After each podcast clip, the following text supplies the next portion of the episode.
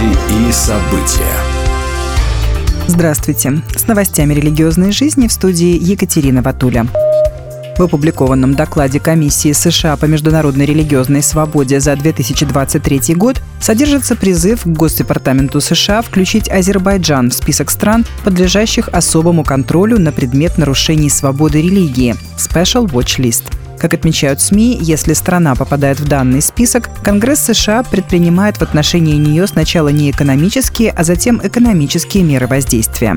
Азербайджан отверг причины для включения себя в особый список США.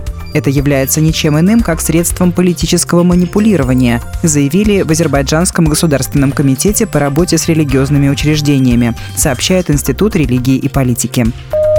В России запрещен в служении протеерей Алексей Уминский, настоятель московского храма Святой Троицы в Хохлах. Новым настоятелем церкви Троицы стал протеерей Андрей Ткачев, сообщает РБК.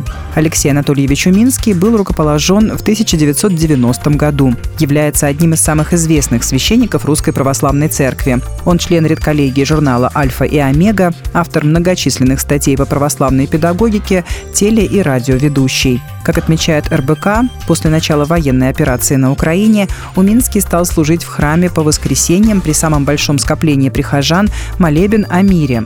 Сам Уминский рассказал в одном из интервью, что эта молитва отличается от утвержденной главой РПЦ, которую читают на литургии. Ее скомпилировали из всех возможных прошений о мире из уже известных текстов в молитвослове. В Санкт-Петербурге бывшее здание реформатской церкви передали городу. Правительство России постановило безвозмездно передать в собственность правительства Санкт-Петербурга Дом культуры работников связи на Большой морской улице, передает коммерсант. Здание, признанное объектом культурного наследия, передали с учетом требования соблюдать федеральный закон о сохранении памятников истории и архитектуры. В здании на набережной Мойке ранее располагалась немецкая реформатская церковь. Храм был заложен в сентябре 1862 года. Его построили под руководством архитекторов Гарольда Боссе и Давида Грима в смешанном романо-готическом стиле. В 1929 году храм закрыли. Сначала там расположили общежитие, а в 1932-39 годах его перестроили в Дом культуры и техники работников связи. Позднее его переименовали в Дворец культуры. В каком именно виде должно сохраняться данное здание, пока не ясно. В Израиле разработали новую технологию для интерпретации археологических находок библейских времен.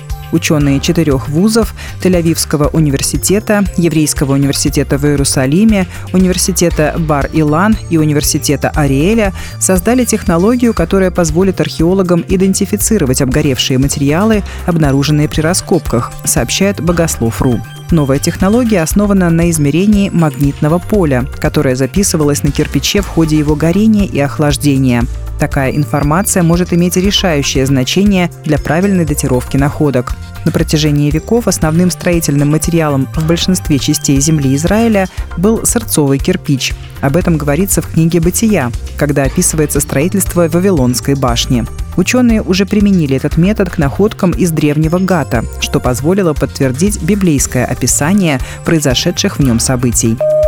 Будьте в курсе событий вместе с нами. А на этом пока все. С вами была Екатерина Ватуля.